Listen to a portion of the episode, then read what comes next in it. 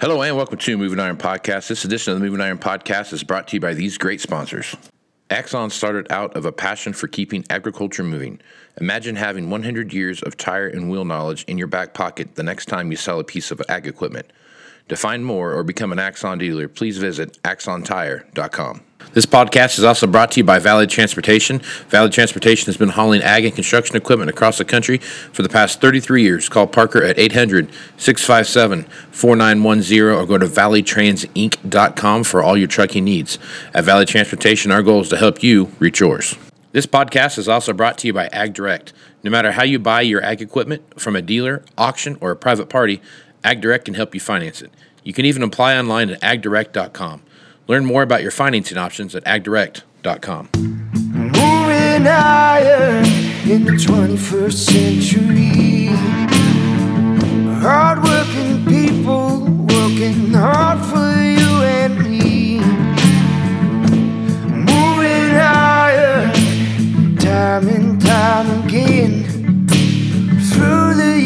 you'll find us here.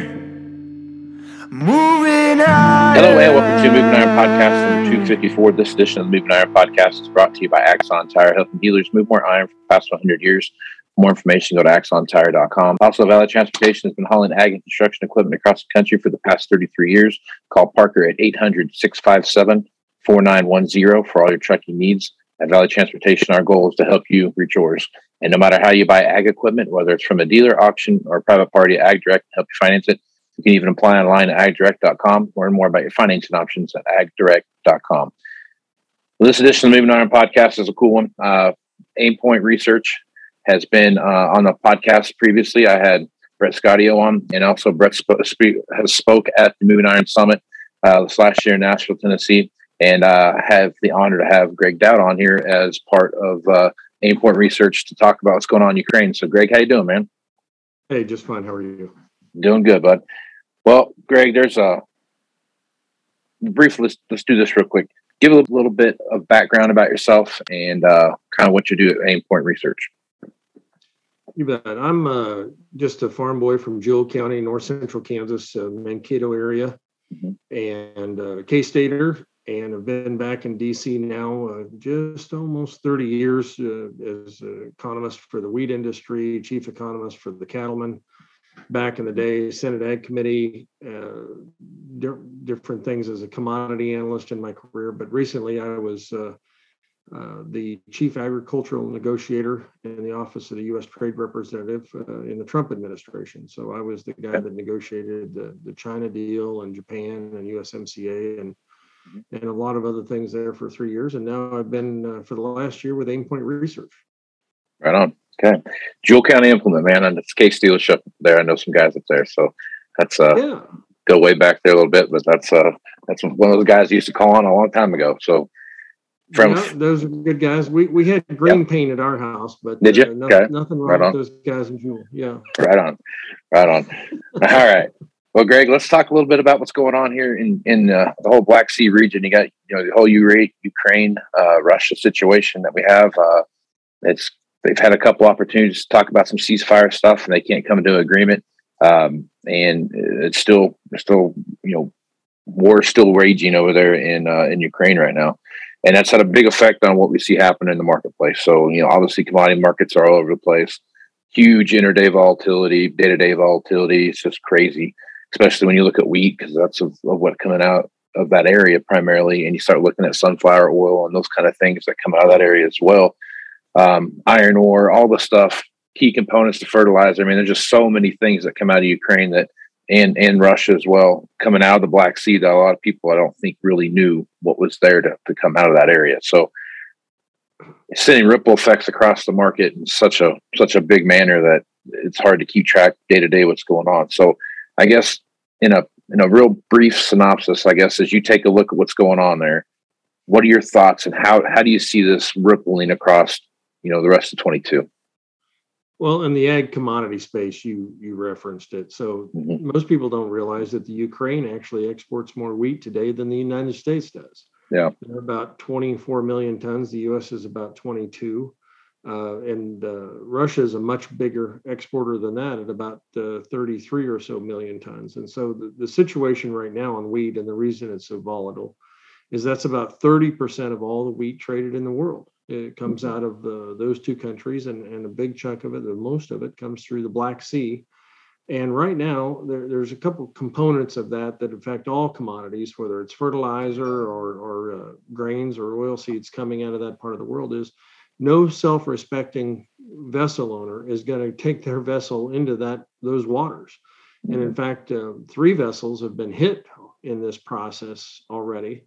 Uh, and in case of the uh, Ukrainian uh, ports, the Ukrainian Navy, not the Russians, but the Ukrainian Navy mined their own ports to keep the Russians from uh, coming in there to, to potentially do damage to those ports. And these are very modern ports uh, operated by ADM, Bunge, Cargill. Dreyfus has been there for many, many decades. Uh, these are as modern and, and uh, good of ports as anything that we have in the United States. Um, and uh, if, if, the fact that these ports are shut down, nothing going in or out right now, is, a major issue for the trade in wheat, uh, corn, and sunflower seed oil. Uh, most people don't realize that we actually trade more sunflower seed oil in the world than we do soybean oil. So, and and uh, with corn, uh, that's a, a, major player in corn as well. So, the, the biggest thing right now is the ports are down, and you're not getting anything in or out of there. Uh, and and now potentially you could send some stuff, and I think you, you're seeing some signs that the Russians want to try to figure out a way to get some wheat out of there, uh, you know, going a different direction by rail. Uh, that's possible. We'll uh, we'll see what shakes out there. the biggest thing I think folks are talking about now is how long this lasts because um, you've got what six, eight, or 10 weeks to get a crop in the ground in that part of the world. Uh, and then if we don't, uh, you will have nothing coming out of that part of the world for uh, more than the next year. So that that is the big issue: is is how is a Ukrainian farmer going to get anything planted when he doesn't have any diesel fuel? Mm-hmm. And and how do you get diesel fuel in there uh, when your ports are shut down? You have to bring it in by truck, and uh, how many bridges you have to do that. These are all really serious complications. On, on the steel side of the equation, I'm not really sure uh, how much steel comes out of that part of the world. Uh, you know, when I think of steel today, I think of China and the fact that uh, China's got more steel capacity than U.S. consumption. So that, and that's one of the big reasons that uh, in the Trump administration, uh, there were tariffs put on uh, Chinese steel and aluminum because they they really didn't care if they took the price of steel or aluminum to zero. They were only interested in running their facilities in China, and and uh, it was having a real negative influence on on uh, the prices of those commodities and and U.S. producers of those uh, types of things for years. And so that I think and in fact, that is the one thing that the Biden administration is has hung on to is we haven't made any change with regard to China and steel and aluminum or anything else for that matter on tariffs. Okay. All right. So you kind of hit on a little bit there, and, and this is the question that people have been asking for, you know, since the start. If, if everything went back to normal tomorrow, uh, you know, well, they stopped the fighting anyway, and they got the ports mm-hmm. back open, and they were, you know, ships are going to be able to come in and out what what's the estimate of, of time frame to really be able to go in there, get a, a, a cargo full of wheat or something like that, and come back out? Is there is there any estimates of that right now? No, it'd be just a guess on my part, and, and that yeah. would guess would be probably a couple months. You'd have to clear the mines out of there, and, and right. that's not a, a, thing you could do in a day or two. That's that's for certain. Uh, and then the, uh, there would have to be some level of confidence by the, the ocean vessel owners that they could get insurance mm-hmm. uh, and be willing to go in and out of there again. So I, I think at a, at a, minimum, we're probably talking about a couple of months uh, to, to get things back online. But I think most people's sentiment are thinking, and it's going to be significantly longer than that. Yeah. All right. So uh, yesterday, uh, just for time reference here, today is the 10th. So uh, I believe the 8th, Biden administration passed the uh, passed the bill to what they were going to no longer bring in Russian oil into the U.S. To, for refining purposes and stuff like that. And you know, you saw some big jumps in um, in crude values as you look across the the spectrum. Um, more in the down direction and the up direction when that came out and, and what you saw there. So I guess as you look at that and you're and you're thinking about um, diesel demand as we go into uh, season here in the U.S. and we had this you know big spike up in, in the price of uh, diesel fuel. What are your thoughts there, and how do you think that ripple effect is going to play across profitability? I guess for the U.S. farmer. Yeah, I uh, I diesel fuel here on the East Coast is already five dollars a gallon. Uh, yeah. I think we're going to see that for quite some time. I th- certainly through the growing season this year, you're going to see diesel fuel that's uh, pretty expensive unless something pretty significant changes. Because the, the issue again is uh, no one is willing to take their vessel into the Black Sea to go get Russian oil. Right. Uh, and and you know whether you could do it and get in and out of there or not uh, without having some sort of problem. Uh, no one's willing to take that chance right now. So it isn't just that, you know, it isn't that much uh, oil from Russia that the United States takes. It's the fact that uh, the entire uh, Russian supply chain, chain is offline now for oil. Uh, for the foreseeable future, and, and, you know the the BPs and, and some of these other companies that are the refiners, et cetera, they've said, look, we're just not going to go anywhere near it uh, due to reputational risk. We don't want to be associated with the being the the guy that traded uh, Russian oil. I think Shell did it for a little bit, and even they, after you know, did it for just a second, they said no, we're not going to do it anymore. Um, and then you have the the swift financial implications of all of that. Even if you did try to go in and get it, I'm not sure how you would get paid. Uh, now that doesn't mean necessarily at some point here that the Chinese won't figure out how to have some sort of uh, operation going with the Russians. And in fact, I would be, you know, surprised if they didn't. Uh, so that that potentially would would ease things up a little bit with regard to uh, China's demand for oil. Uh, but uh, the point being, until this, uh, you know, uncertainty subsides, you have an ability to to even have a conversation about getting something in and out of that part of the world in terms of the Black Sea. Uh, these oil prices are going to be up there. You the other issue I would note is uh, done a little homework on fracking in North Dakota, and, and mm-hmm. Wall Street Journal's talked about this. It's the same thing that I picked up from talking to these companies. Is uh, uh, there's nobody to drive trucks up there. There's no steel up there. There's yep. you know hard to get your hands on sand up there. To to get our domestic production up and running is going to take several months at a minimum, I think, as well. So I think you know you've got the price incentive here, but it's just going to take some time uh, to get things and, and, get alternatives going. And, and, and by the time you would get that, I would think a huge chunk of our growing season in the U.S. is going to be over. Yep. Yeah, and that's the, the, the truck driver issue is is a huge issue for us, even even here where I'm at. I mean, just trying to find just truck drivers just to do haul equipment around those kind of things. It's getting to be a, a tougher and tougher situation every day.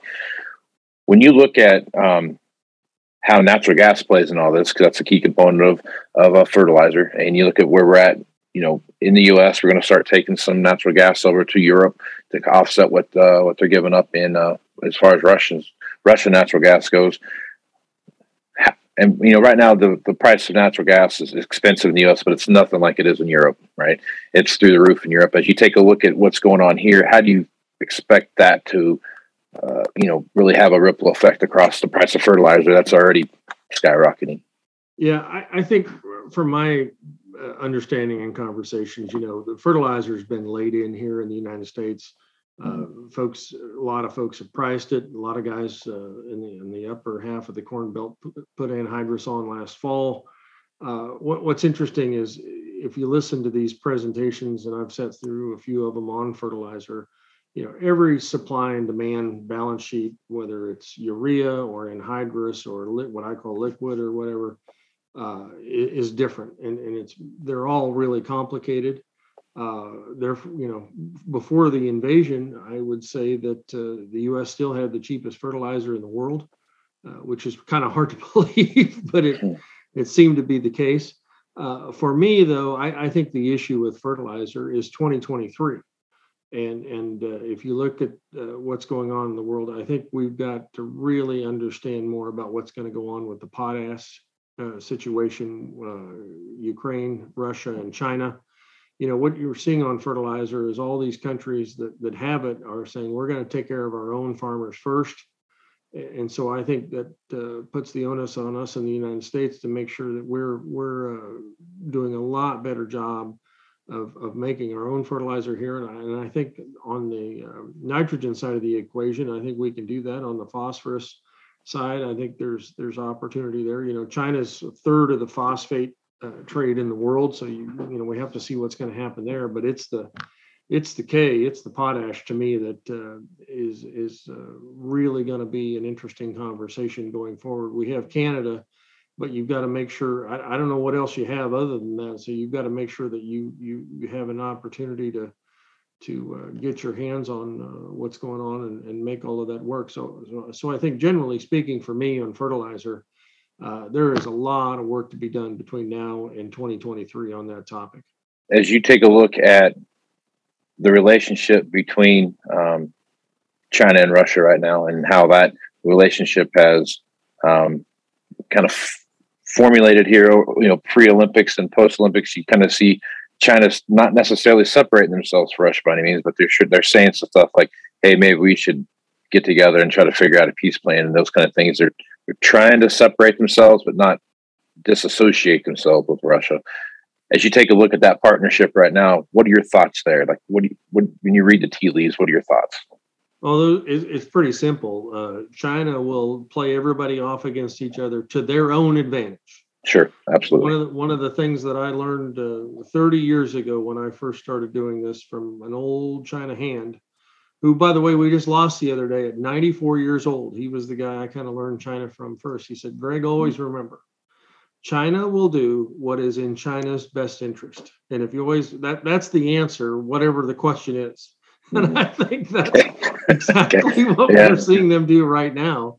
Right. Is uh, you know, if, if it's in their best interest to uh, play uh, the Russians here a little bit to get a pretty big time discount on some crude oil, they'll play that game in, in a way that uh, they come out the winner and nobody else and, so and, and they'll be very opportunistic about it and they won't really care what anybody else thinks yep that's a that's a great way to put it because that's you know from that was my next question was talking to you about you know this the china phase one deal and what that looks like there was some of that um, that played into that that felt like there was uh, you know russia or china was going to come to the table when it was when it was right for them to come to the table and then make those moves as they see as they see fit.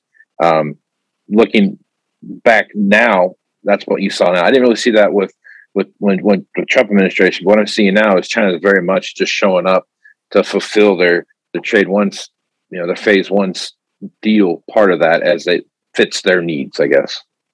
Well, let me let me walk you through this deal. Okay. So it was 33 negotiating sessions that I spent uh, and our team spent with uh, my Chinese counterpart, who was the vice minister of agriculture of China. Great guy, spoke very good English, had been in the United States, you know, on and off for some 15 years. He's gone on to be the uh, governor of Jilin province now, so he, has got a big promotion, and, and and I have a great deal of respect for the vice minister. And and those 33 sessions, hundreds of hours going back and forth on this deal he had 40 or 50 of the, his best people behind him. I had 20 or 30 of our best people uh, behind me. And we just went at it hour after hour after hour. And what we did was we agreed upon 57 different structural changes in agriculture, fixed problems that we'd had for years. So this wasn't about tariffs. That was this was fixing all the access for dairy products and beef and and you name it every different commodity you can name uh, had some sort of issue getting our products into china. We resolved the vast majority of these issues. We still have some things on biotech and a few other things in that that uh, so you know 53 or 4 or 5 of those things are fixed and and going. So here's the punchline. Did did the deal really matter? Well the answer is before we started we had 1500 facilities in the us eligible to export ag products to china Today, we have well over 4,000 facilities eligible to export ag products to China. So we've almost tripled the number of meat processing facilities or infant formula facilities or fruit and vegetable, alfalfa hay processing, you name it. All of those products and facilities had to be approved by the Chinese. There was a, the process wasn't working. it was broken. They weren't adhering to it. We got all of that fixed. Uh, and that's made a huge difference. So we, we in, in 2020 we exported 26 billion to China. Last year we exported 33 billion dollars in ag products to China, but China imports from the world about 160 billion. So we, we still have a huge opportunity to grow this thing uh, beyond what it is today, and and and I think China will. But the, there, to answer your question, they there was one point made very clear they're not going to spend more on US soybeans versus Brazilian soybeans. Our commodities have to be competitive in the world marketplace. And, and to answer your question, did I ever see China or have I seen China since do anything that wasn't uneconomic? No, I think they've been very smart in how they bought uh, things from us and from other countries, quite frankly. Uh, they've they've uh, upheld their side of the deal. Okay. So my next question, kind of to that same aspect of that is with what we see happening in in the Black Sea region, get stuff in and out of there. Obviously, you know, Russia can just take stuff right across the border to China. That's that's not a big deal. But as you look at from a from an, a, a world perspective, how do you think that is going that China is going to um, pick and choose where they where they buy stuff from now? Because I mean, honestly, it doesn't matter where you're buying it from; it's really expensive right now. Well, and and let's be clear, it's much much cheaper. Anything going by ocean freight is that relative to the cost of the commodity is, isn't that much. But if you have to rail that stuff halfway mm-hmm. across the world, that's a huge expense. Mm-hmm. And so I think uh, everybody's uh, you know, understands that uh, ocean freight is the way to go here, and and uh, you know trying to deal with all of these issues by rail adds an enormous amount of cost to this, and and it, so the takes it out of the farmer's pocket in uh, Ukraine or Russia. Quite frankly, at the end of the day, in terms of you know what they're uh, what they get for their commodities. So, and and in terms of China, look, China very much understands that they need more. They they can't buy everything they need without the United States and without U.S. agriculture. China has emerged as the biggest corn importing nation in the world uh, just in the last couple of years because they've banned the swill feeding of hogs in China. They don't feed pigs food scraps anymore. So they need a lot more corn than they've ever needed before. They're the biggest importer of soybeans. They import 100 out of 167 million tons of soybeans in the world today. They are the huge player in soybeans. Uh, second biggest importer in the world in wheat, biggest beef importer in the world, $10 billion worth of that big pork importer, you you name it. When it comes to agriculture, they're a huge buyer of this stuff. And uh, so when the U.S. is competitive, uh, they're going to do business with us. They they understand uh, what we have in terms of agriculture very very well. Uh, what they don't like about the United States is the fact that uh, we don't uh, cut deals, we don't cut long term deals. If they're going to buy it from us, they're going to pay what the market says it's worth and uh, that's uh, you know so in, in, the cases of things like wheat we're going to be a lot more expensive than uh, than black sea wheat and and the chinese very much know that. Yeah well greg this is a great conversation and it's it's awesome to have that's why i like doing this podcast i like you to come on here that can that can enlighten me on things that i that i read in the news and, and then it kind of give me the, what's really happening on the ground man. So greg i appreciate you being on the podcast. Thanks for having me what's the best way for folks to reach out to you if they have any questions about about this podcast or what you're doing? Well, uh, they can go on our website, aimpointresearch.com, and uh, track me down that way. And and uh, or I think you've got my contact information as well. They can they can go to you as well. Happy to happy to visit with folks. And because I will tell you, I've been doing this for 30 some years. I've never seen anything like nobody has what we've gone through yeah. the last couple of weeks here. It's it's yep. pretty historic. Yep, it is. It is that to say the least. So, honored to have you on, man. Good to have a fellow K Stater and a Kansan on the podcast here. So, thanks, thanks for being on, man. My pleasure. Thank you. Axon started out of a passion for keeping agriculture moving. Imagine having 100 years of tire and wheel knowledge in your back pocket the next time you sell a piece of ag equipment. To find more or become an Axon dealer, please visit axontire.com. This podcast is also brought to you by Valley Transportation. Valley Transportation has been hauling ag and construction equipment across the country for the past 33 years. Call Parker at 800 657 4910 or go to valleytransinc.com for all your trucking needs. At Valley Transportation, our goal is to help you reach yours. This podcast is also brought to you by Ag Direct. No matter how you buy your ag equipment from a dealer, auction, or a private party, Ag Direct can help you finance it. You can even apply online at agdirect.com. Learn more about your financing options at agdirect.com. Moving higher in the 21st century. Hardworking people working hard for you and me. Moving higher, time and time again. Through the years, you'll find us here move